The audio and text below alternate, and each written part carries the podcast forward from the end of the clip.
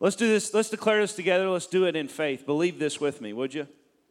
Lord, today by faith, we declare that we are walking in the manifestation season.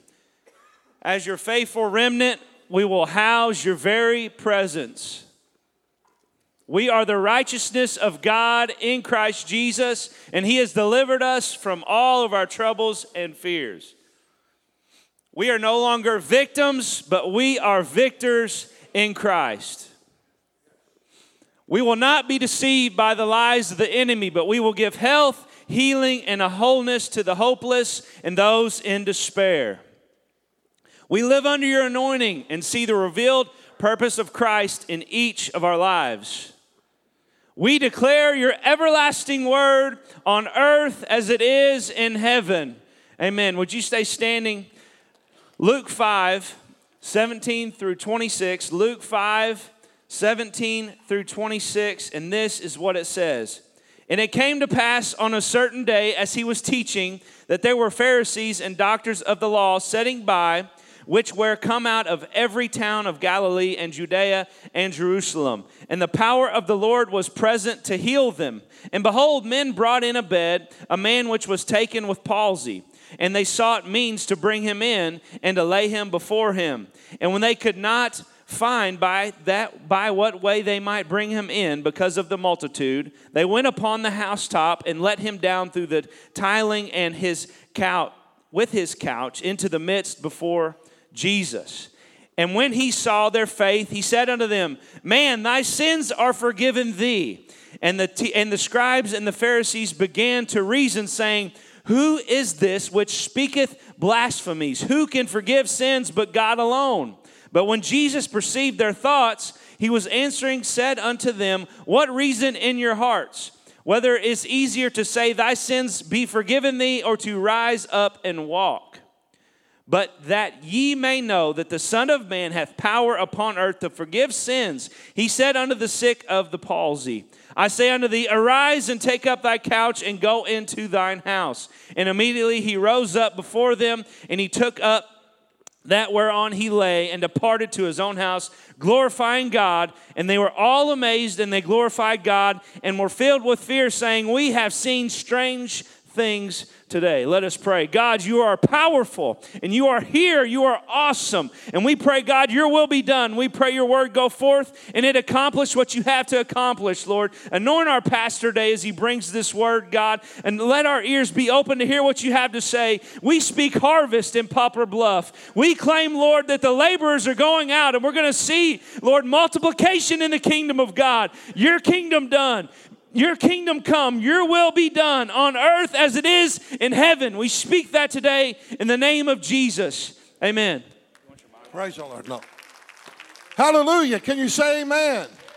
What a beautiful congregation here this morning. We're going to get into the word of the Lord. And I was feeling sorry for Bud Middleton. I heard a story about him here this week. And how many of us ever had just embarrassing moments in your life or letdowns in your life? Have you ever had anything like that?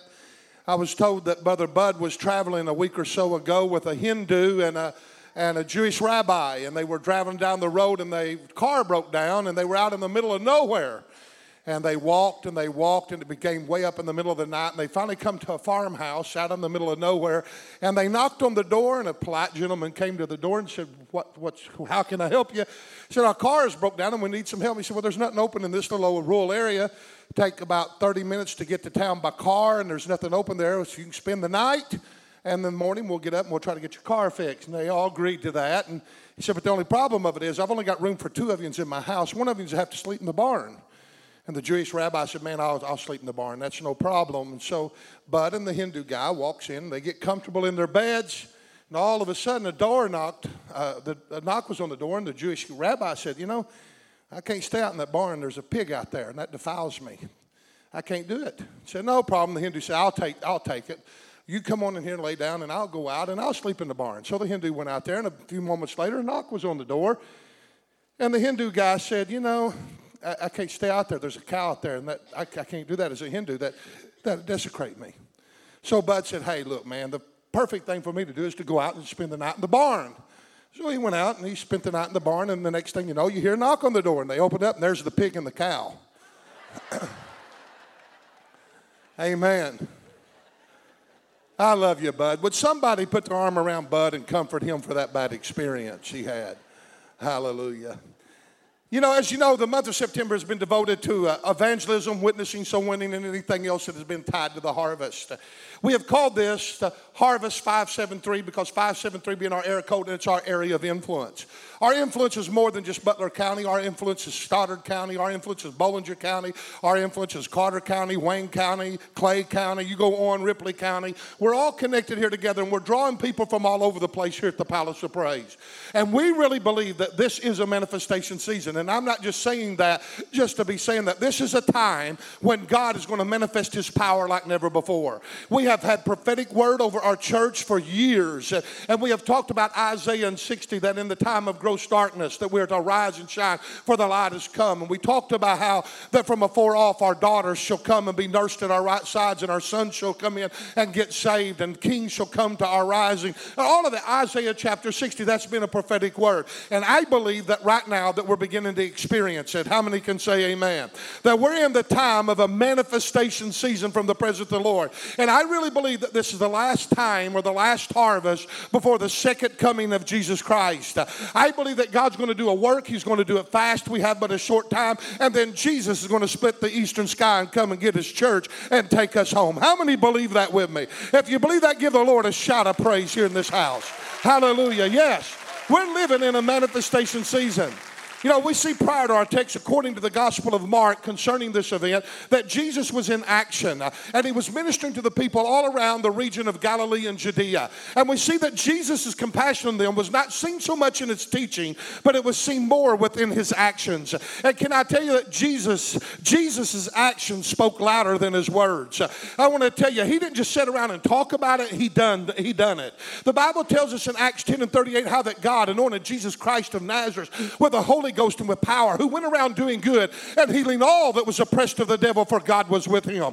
Jesus came to destroy, he was manifested that he might destroy the works of the devil. And can I tell you, Jesus didn't just sit around talking about it, Jesus put action to what he said, and he went out and he done it. Talk is cheap, but actions speak louder than words. And I'm here to tell you that it's time that we, the 21st century church, quit talking about what shall be and start making happen that which we believe is to come. It's time that we quit talking about it, put legs to it, and make it happen in the name of Jesus.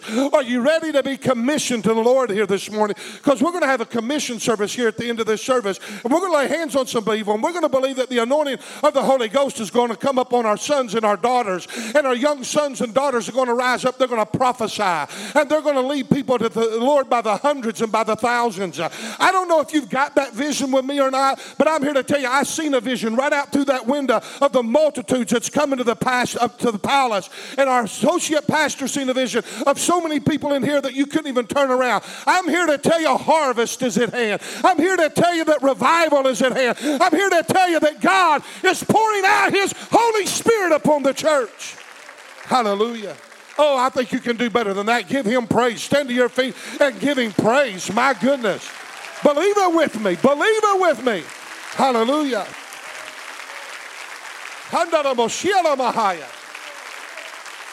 Amen and amen. Jesus was constantly on the move ministering to sinful humanity. Did you not know that? He was constantly on the move. And he was preparing his disciples and the rest of the world for him dying upon the cross for the sins of humanity. And he was also preparing them for his resurrection, letting him know that I'm about to leave and I'm going to give you power and victory over the enemy. But not only that, Jesus began, the way that he set in motion his ministry is that Jesus began to go out and he began to heal people and cast out demons.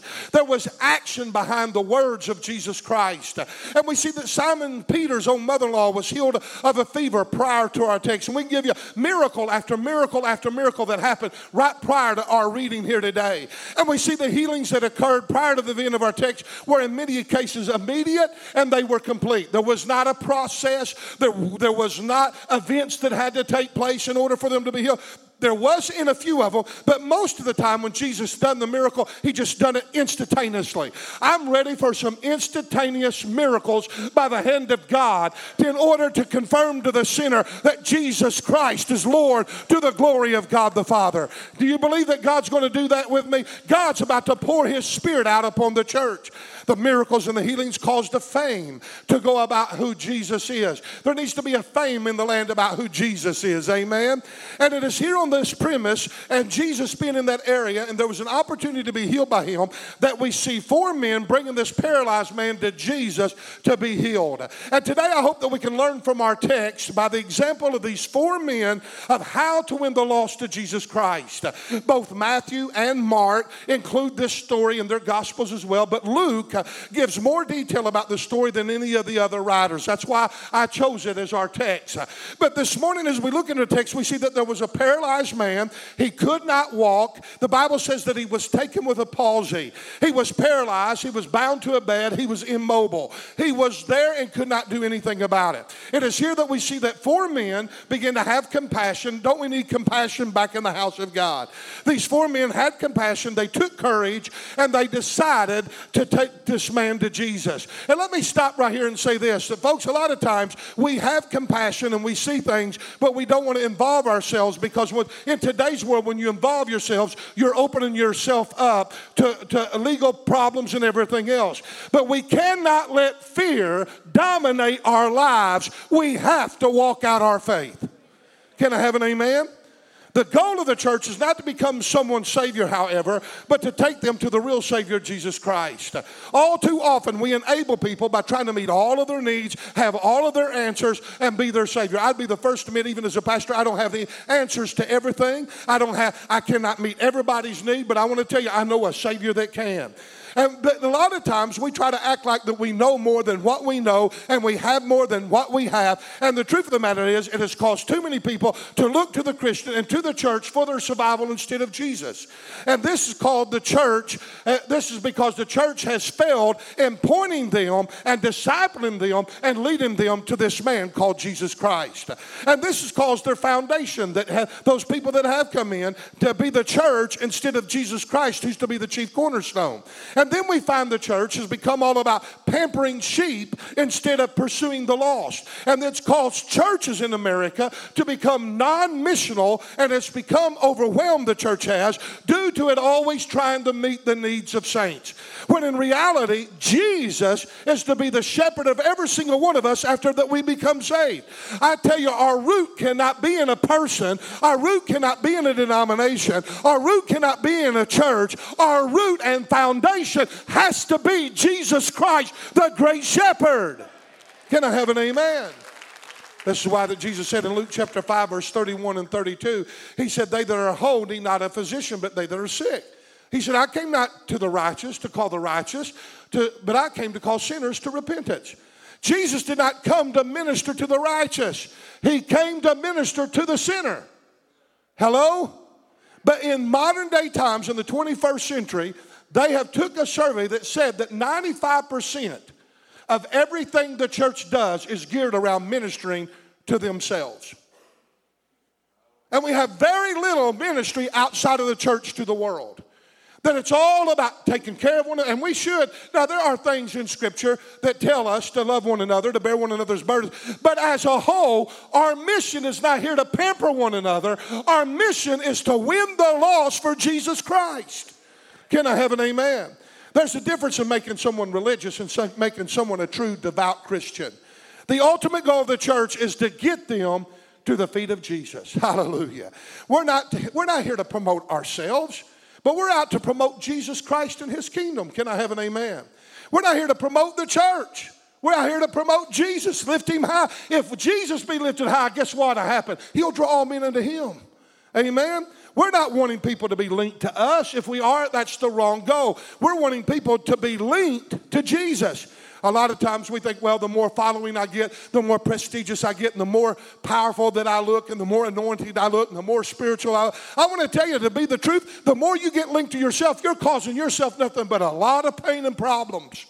The truth of the matter is, we're not here to get people to be linked to us. We're here to get people linked to Jesus. Say Jesus. He's the answer. Can I have an amen? This isn't about popularity, fame. It's not about big followings. Success isn't measured in the multitude. Success is measured in the message that we give.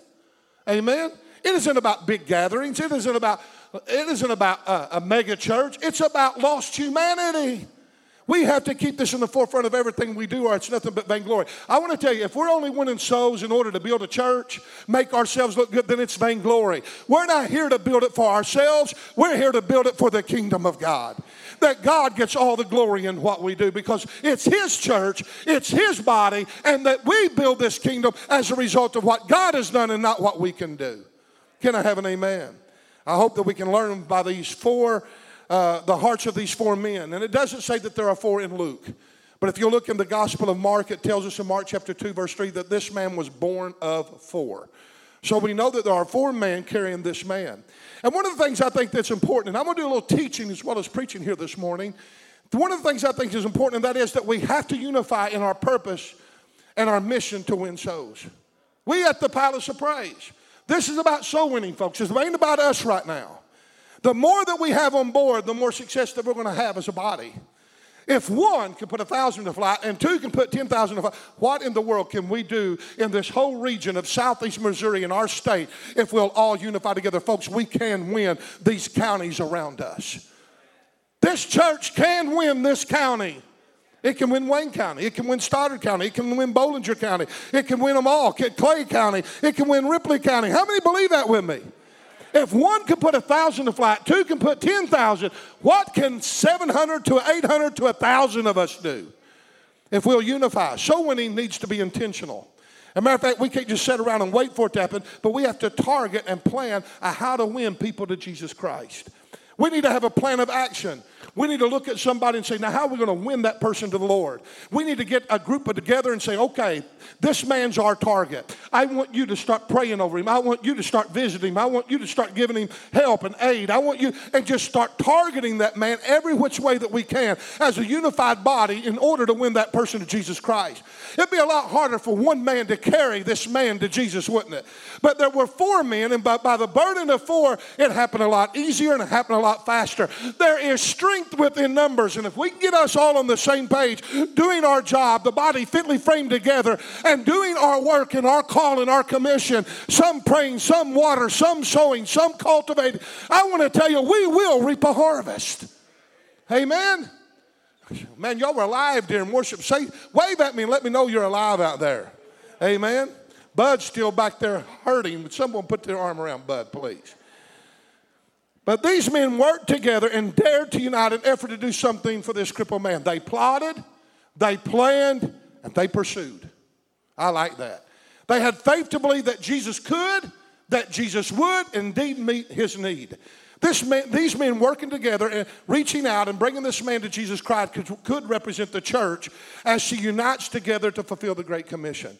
We have to work together in various ministries and various callings in order to bring the lost to Jesus Christ. We all have to be a part of the working body of Christ.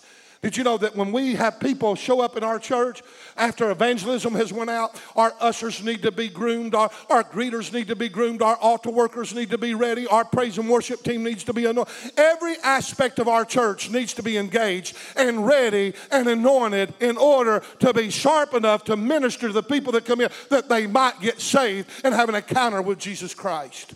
Amen. Number one, the first thing that we have to learn of these four men is that take the opportunity that is before us. You want to know how to win the loss? Take the opportunity that's before you. This man was crippled, he was paralyzed. The Bible says he had a palsy. And one of the things that we have to learn is the gateway to opportunity presents itself through need. Did you know needs open the gateway of opportunity? A need will open a door that nothing else can open. If you want to minister to a sinner and bring them to Jesus, look for their need.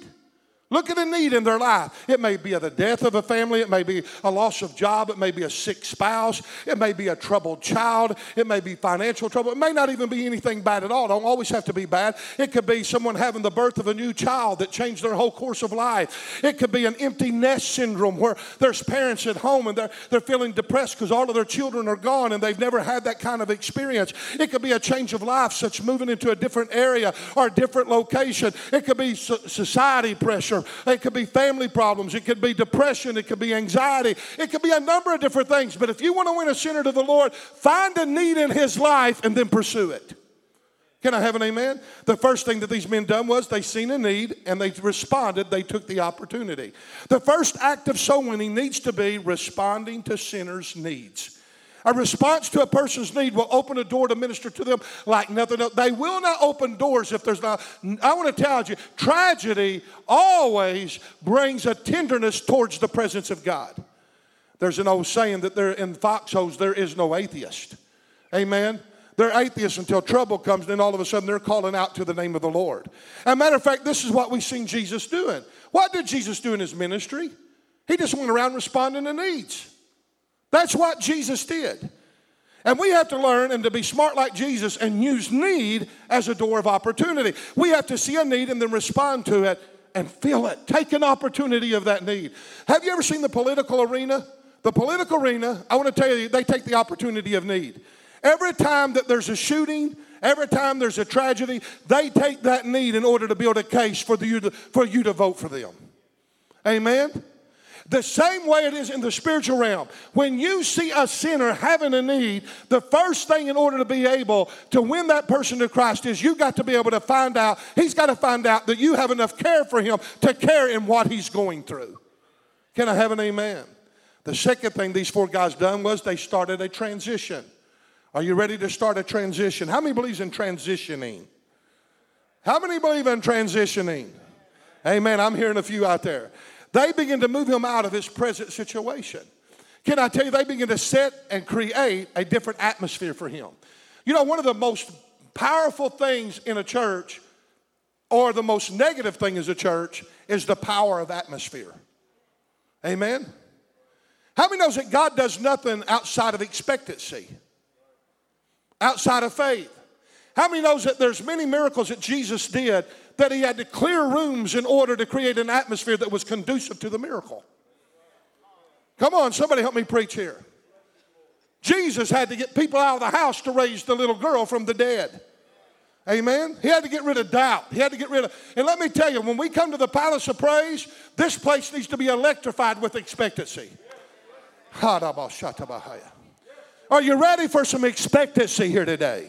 I'm not just preaching a good sermon. I'm preaching to you that God is getting involved and God's ready and God's on the move. I'm telling you, God stood up off the throne. He's ready for a revival throughout this land like you have never seen before. And the church has to have a holy ambition and an expectancy for it to happen. Amen. We've got to create an atmosphere for sinners, the breeding grounds for miracles.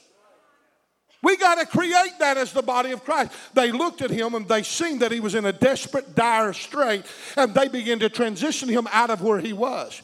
They began to move him to where he could have something to actually believe in. Can I tell you, they began to carry him out of where he was and start taking him where he needed to be. Amen? And it's almost impossible for a person to respond to the hope of Christ in hopeless situations. Amen? So many times we cannot see past our present environment. Our present circumstances can cloud our future possibilities. Our surroundings can imprison us to our own doubts and our own fears. We can't see past a lot of times of where we're at, folks, because where we're at dictates to us of what we'll be. And we have to realize that this man cannot get there on his own due to his own paralysis. Sin paralyzed people cannot and will not come to Christ alone on their own. They have to have help from us as Christians, as believers. We as Christians have to be committed to bring sinners to Jesus Christ. You know why? Because unbelievers do not have the ability in themselves to come to the Lord due to the depravity of their own sinful nature. They cannot do it. These men begin to bear up this crippled man and start moving him and carrying him out of his present situation. Now, carrying in Scripture denotes something. It denotes sacrifice, burden, work. It, it, it, it denotes uh, uh, inconvenience. When they carried the Ark of the Covenant, they had to carry the presence of God, did they not? And they had to carry it a certain way, and if they didn't carry it a certain way, they were struck dead. There was a burden in carrying the presence of God. And for you to carry the presence of God in your life and make it conducive to where someone can see it, it's a burden. It's a work. It's a sacrifice. The illuminating light that lies within us is not easily projected. It's more than us just saying, hey, I'm a Christian. It's being a Christian in action and in deed, not only in word. Jesus was not only a, a, a, man of God by his teaching and by his words, but he was a man of God by his action. Hello?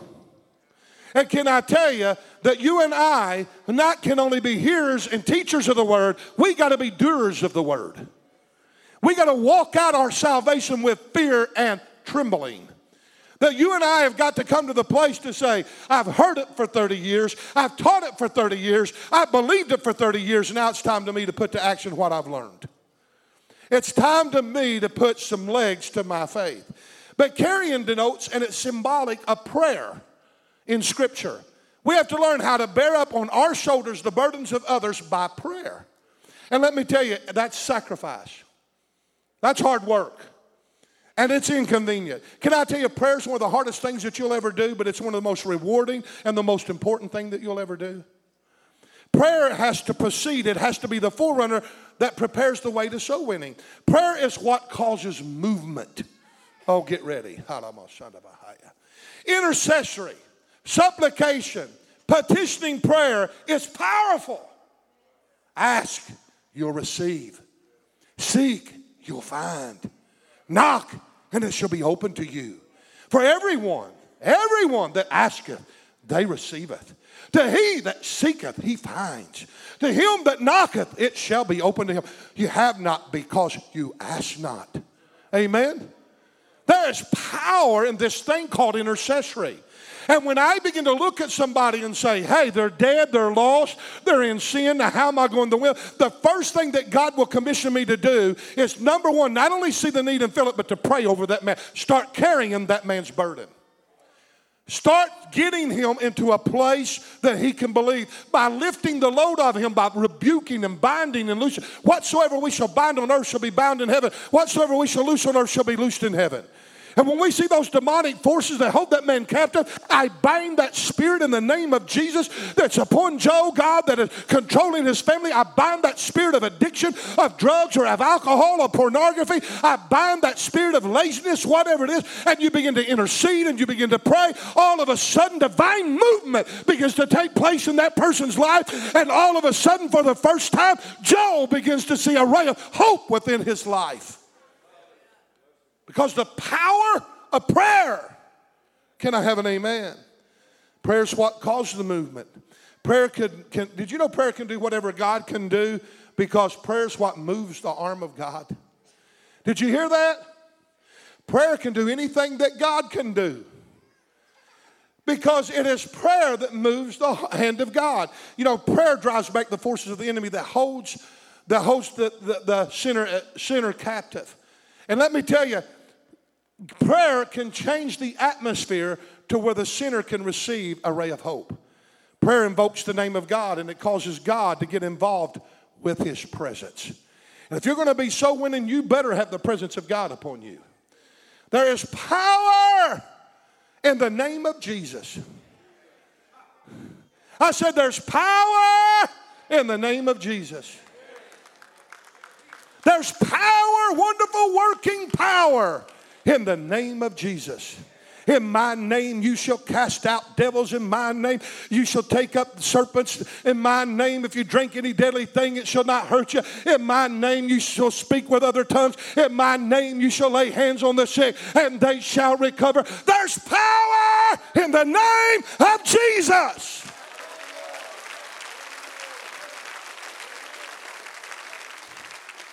And one of the most timid things that we have going on in the body of Christ is the fear and the intimidation to mention the name of Jesus.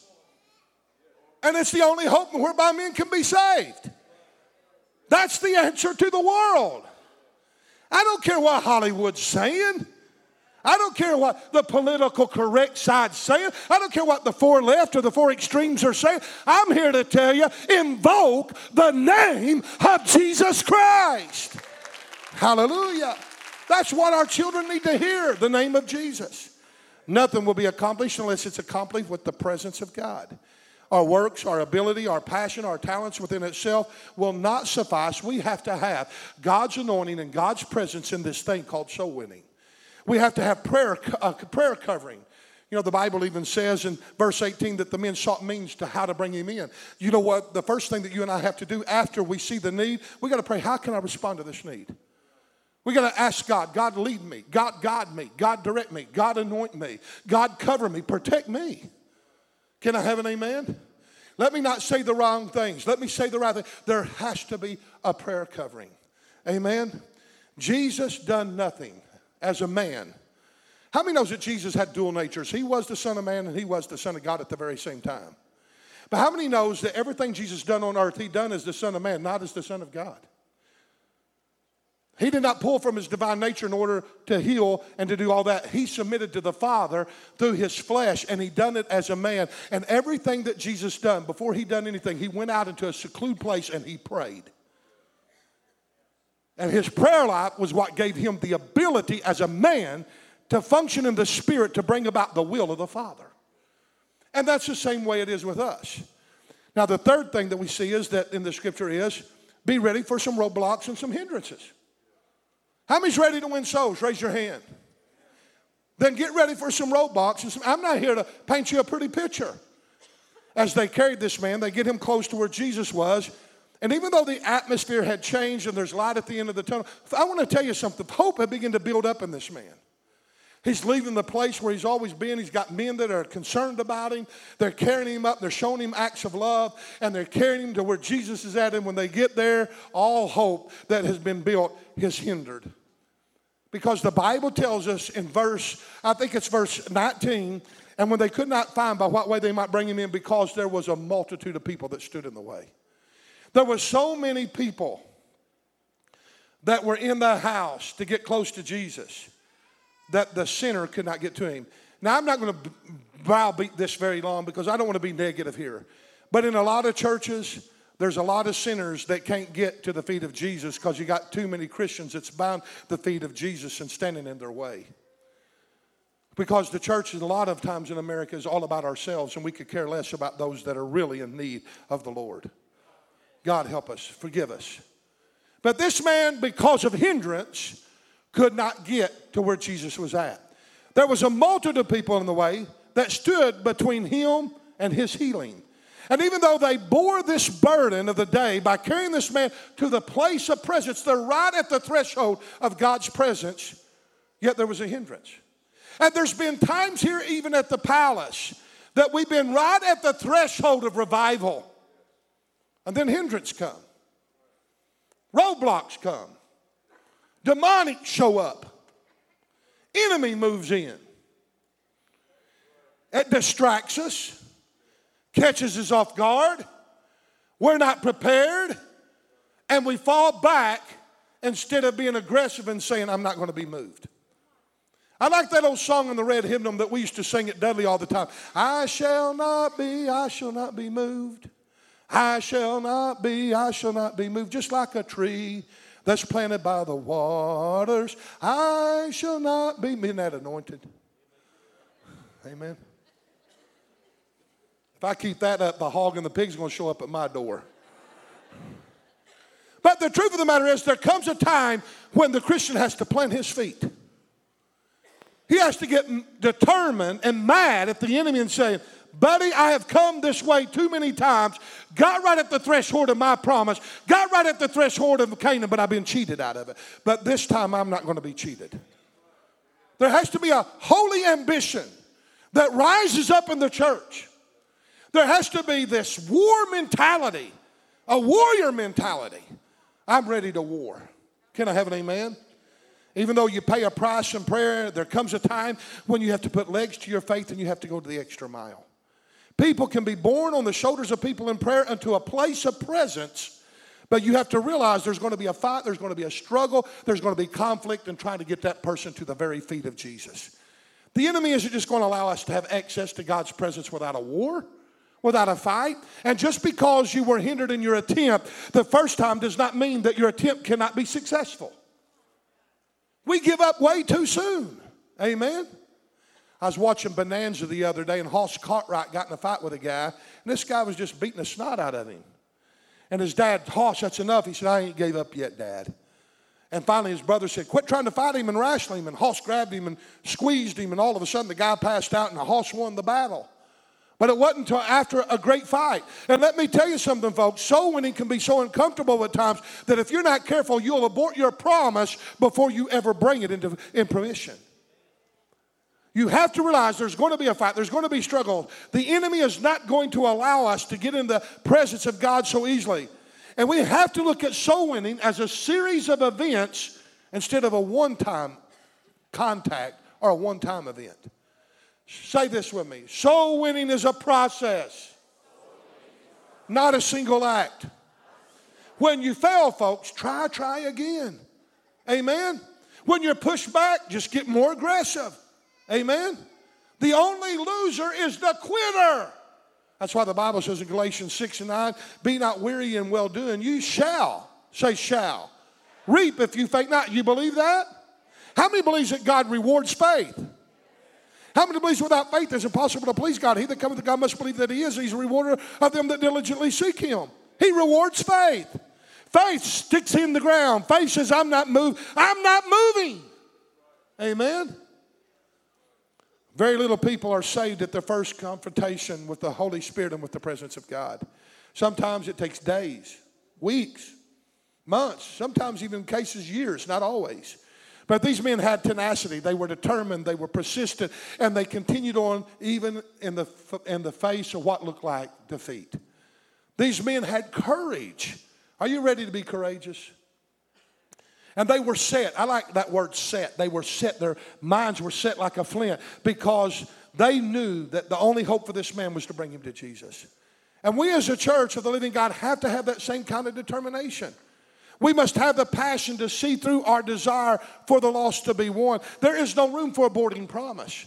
There's no room for retreat because souls are at stake. Folks, if sinners do not have us, they have by no means in order to be saved. The Bible tells us that we're the salt, we're the light. How can they hear without a preacher? Amen. We have to remember that these people cannot get to Jesus on their own due to their own sinful paralysis. These tenacious men refused to back up by a set of circumstances. They looked at hindrance as nothing, no, it's just a hurdle. They looked at roadblocks, well, there's got to be a bypass around it somewhere. They believed wherever there was a desire, there's a way. Wherever there's a desire, there's a way. If God placed this desire in me, there's a way. And let me tell you, Jesus is that way. Every person on the face of the earth can be saved. No matter who it is. They believed whenever there's a desire that there was a way. What caused these men to be so tenacious? What caused them to be so committed? These men were committed because of their faith. They believed.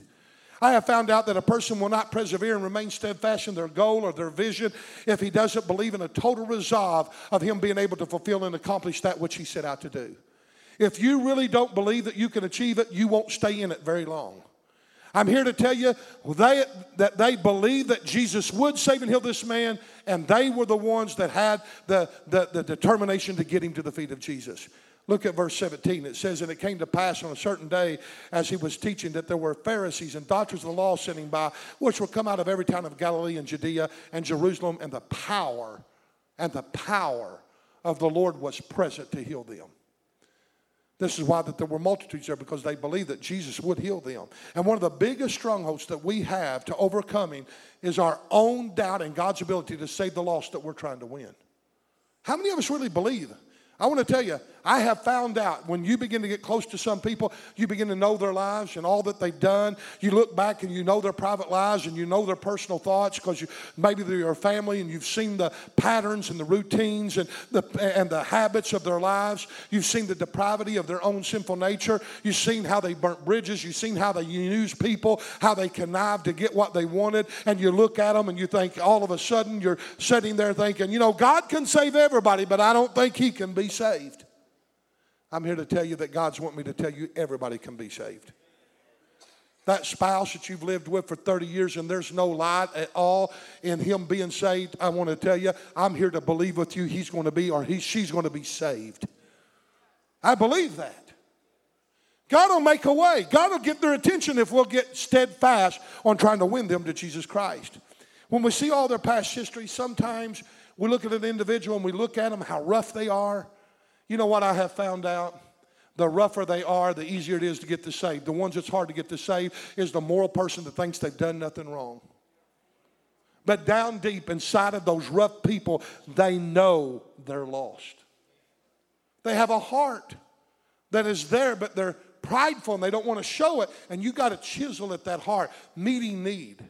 We sometimes balk and hesitate and even doubt that God will even save the people. So we back up and we forget it and we abort our promise. You know what the Bible says in Hebrews 7:25? Wherefore he, talking about Jesus, is able to save them that, to the uttermost that come unto God, seeing that he ever liveth to make intercessory for us.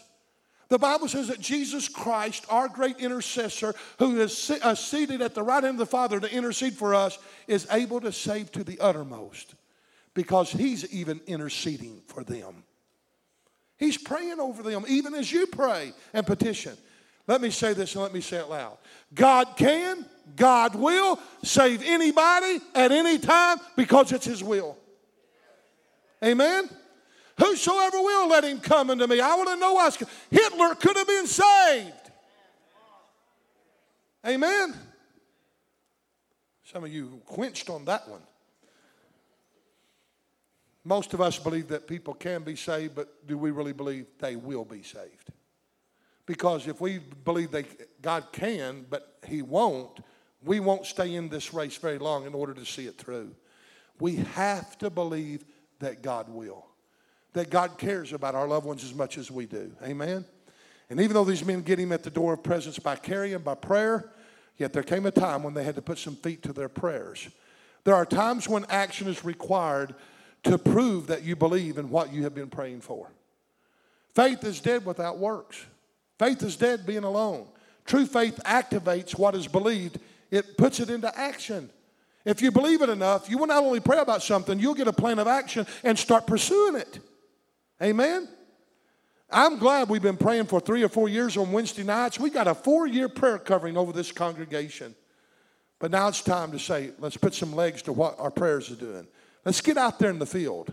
Have you ever noticed as a believer that when the Lord teaches you something from His Word, then the next thing you know, He asks you to act upon that which you've been taught? Uh, you know, I hate to preach some messages. I'm being honest. I preach a message, and the next week I have to do what the message says, and I don't like it. I'd rather for you to do it. Amen. Well, good for the goose, is good for the gander, huh? If the leader does not do what he preaches, then he's wasting his time preaching it. And there's times when I preach something that's very hard or very difficult, and the next week I am challenged with that very thing. This is what happened to these guys. These guys refused to let difficulty rob them of the reward of their efforts to get this man to Jesus Christ. They refused to be denied. These men worked together to bring this man to Jesus to be saved and healed by him. We have to follow through. We cannot stop too soon. Now, let me say this this week, I had to put into practice the very thing that the Lord had placed upon my heart for this church. I was on vacation of all times, gone for four days at a car show in Pigeon Forge, Tennessee, called the Rod Run. And man, was I overwhelmed at what I seen. I was in heaven. Ah, I mean, literally heaven. I get there and there wasn't 100 cars, there wasn't 500 cars, there wasn't a thousand cars. There were thousands and thousands of cars, miles of cars. And when I drove in on Tuesday, inch by inch by inch, to go five miles is about two and two and a half hours sometimes. It's crazy. Cars everywhere. I was drooling. Come on. I was having the time of my life. Jimmy Isom was sitting in there with me, and me and Jimmy were on the road to heaven one day. We're on the strip, and we're inching about, you know, may, maybe less than a half a mile an hour. Just, just, and there's cars just lined up on both sides of the road for five solid miles, as far as you could see. And me and Jimmy Isom, we're drooling, we're talking. Woo, look at that. When we'd pull over and we'd look at it and we'd get back in line. And we were having the time of our life when all of a sudden my phone rang and an interruption came. Kent, I need you to come over here to the store and try these clothes on. I'm able to tell this story because my wife's home with my sick mother this morning. And needless to say, I was not a happy camper. Uh, guy, it ain't a guy thing to go try on. Clothes. Just buy the clothes. If they don't fit, we'll. No. You need to come over to the store. Where's the store? It's way off in the. We got to get off the beaten path, find somewhere to get around the traffic, and get over there to try on clothes when I am on the highway of heaven. Ken, I really need you to do this, and just on and on, and finally to be a good husband. I leave the highway of heaven and go to the opposite of what you would call the highway of heaven.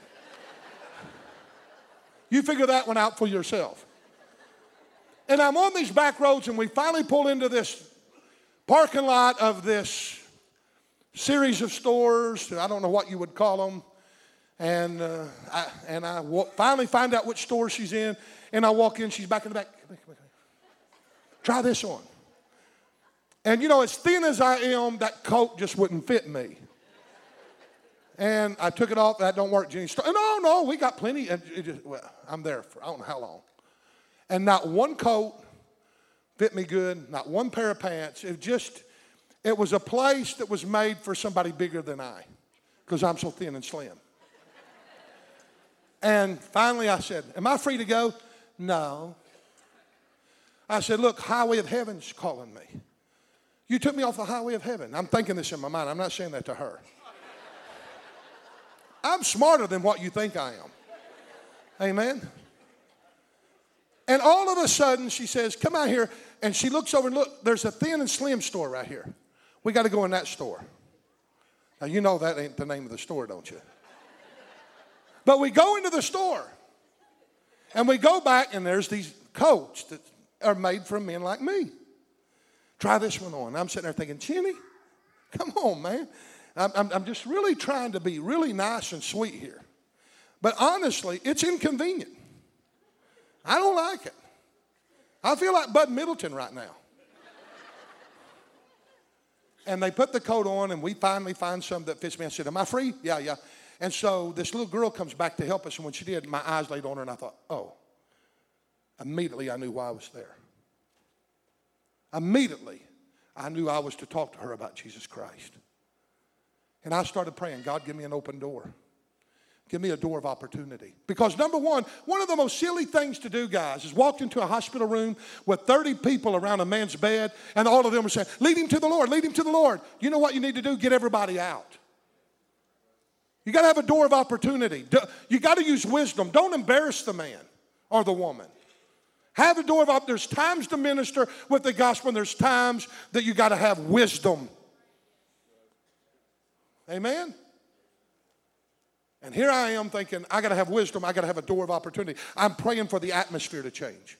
I am praying, how can I get to a place where there's an opportunity to share what's on my heart? And so I have to stay in the store a little longer than what I desire. Heaven's calling me, but I'm inconvenienced because now this has become more about clothing, it's become missional. And folks, I'm on vacation.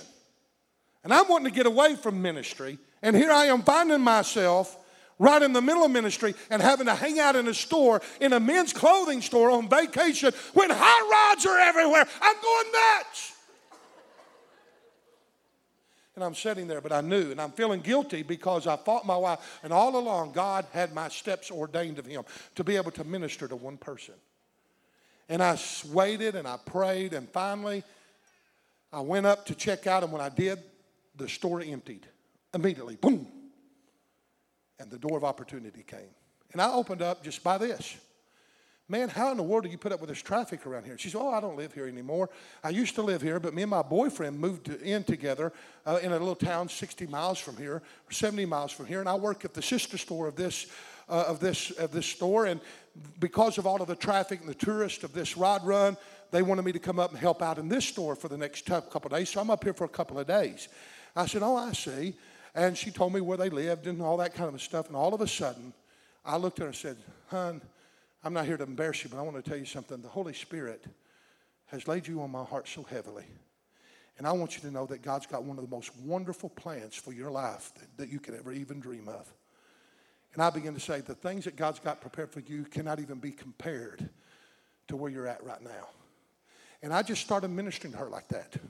And I said that God's got this purpose. And I said, it's wonderful. It's a great plan. And I said, well, and I, and I, I didn't say, oh, you're living with your boyfriend. You need to move out. And you, I didn't get into all of that. I'm talking to her about God's plan and God's delight and God's love for her life. Her eyes got that big around and tears just started strolling. She grabbed a hold of me and we got to, I got to minister to her for I don't know how long right there. And all of a sudden, I said, Will you do me a favor? I said, God's got this wonderful plan for your life, but you're not sensitive to it right now. You don't see the fullness of it. And I said, You're going to have to become sensitive to God. Would you get your boyfriend and would you find you a good church down there? And would you start going to church and start listening and following the plan of God for the two of your lives? And if you'll follow that plan, I promise you that this thing that God's got in store for your life will come to pass. And she bawled and she squalled and she looked at me and she said, my boyfriend's dad's a pastor of a church down there. And it was there that I left later on. Her hugging me, holding me, wouldn't let me go hardly. And I want to show you how this thing works. Here's a boy living with his girlfriend who happens to be a preacher's son. And there's a preacher somewhere 560 miles away from here praying for that boy, praying for that girl falling on their face, God, somehow save them. And a man 500 and some odd miles away walks into a store, and the Holy Spirit lays it on his heart to talk to that girl. That's how much God loves us.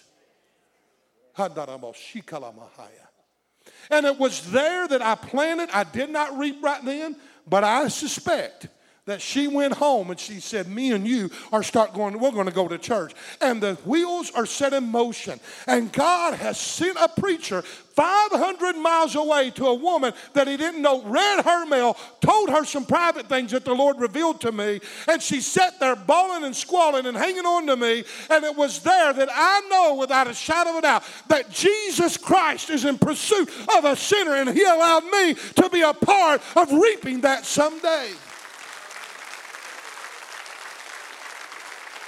I believe. I believe this with all my heart.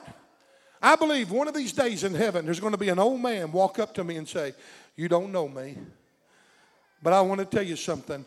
You prayed for my daughter in law who got married to my boy who were living in sin that I had been, and you witnessed to them at a place called Pigeon Forge. And then I'm going to look around and there they're going to be saved by grace through faith in Jesus Christ. Amen. I believe that. But notice, and then I'll notice and I'll shut up. I got to hurry. I got two more points, but I'm not to give them. Notice this that you have to uplift a person before you abase them. They bring them there, the multitude's in the way. What did they do? They took him up, lifted him up, and put him up on the rooftop. And let me tell you something abasement is very important in this thing winning souls. There comes a time, folks, that you have to deal with the sin issue in their life. There comes a time that you have to present their need of being saved. And the only way they can do that is to let, begin to finally say, You're a sinner. You need to be saved. You were born into sin.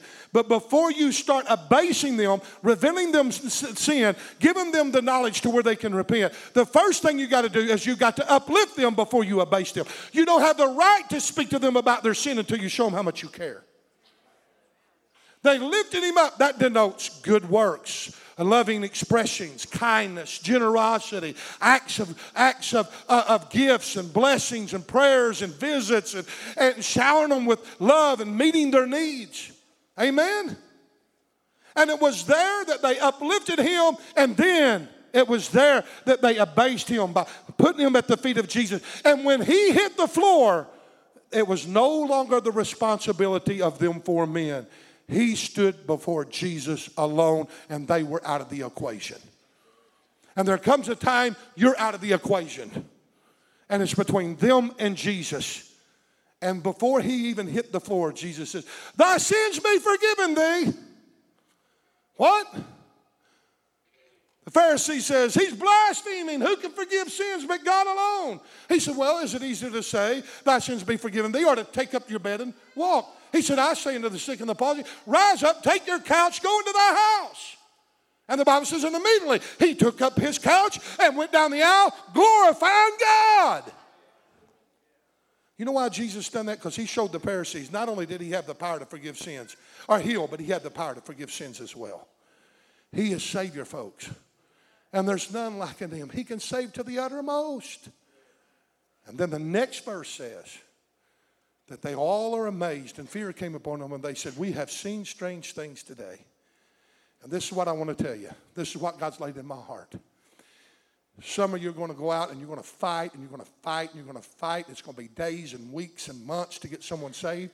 And when they're finally saved, the miraculous testimony of that individual then might turn around and win a city or a community within a matter of a day because of the great testimony. Wow, did you hear about the drunk Joe got saved? And all of a sudden it changes the lives of everybody around them. Hallelujah. Would you stand with me?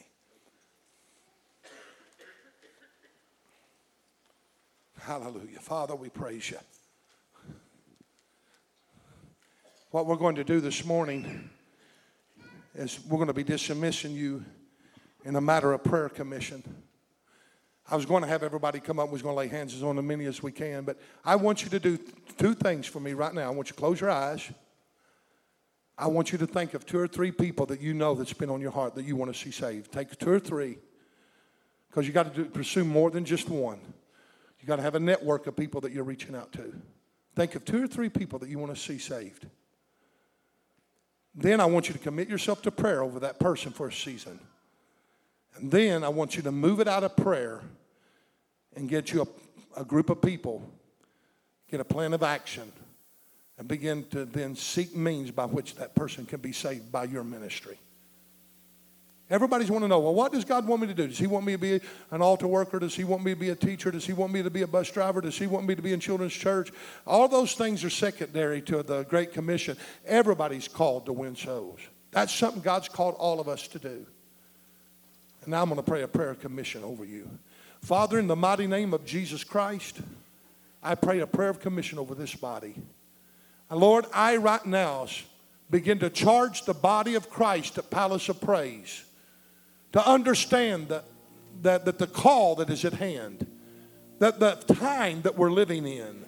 Father, the harvest is ripe, it's ready to be harvested, but there's not enough laborers. I'm not concerned right now, Father, about what the other body of Christ are doing around this town. But I commission this body by the anointing of the Holy Spirit. I give them a charge to go out and to preach the gospel to every creature, laying hands on them and seeing miracles and seeing the results that you've seen. And that let the miracles testify who we are and let us meet the needs of people and love them with loving kindness and let us lift them up to where we'll have the right to lower them and abase them and tell them the real root of their problem, which is sin, to whereby they might be saved. And let us have, God, your blessing and your favor and your anointing in the name of Jesus. Palace of praise, go to the north, go to the south, go to the east, go to the west Go to all the counties around about. Tell them the good news of Jesus Christ, our Lord and Savior. And may God be with you. May God anoint you. May God use you. And may you be determined and let you not stop until you see the results that you desire in Jesus' name. God bless you. Shake hands with somebody. Tell them you're glad to have them in the house of the Lord this morning.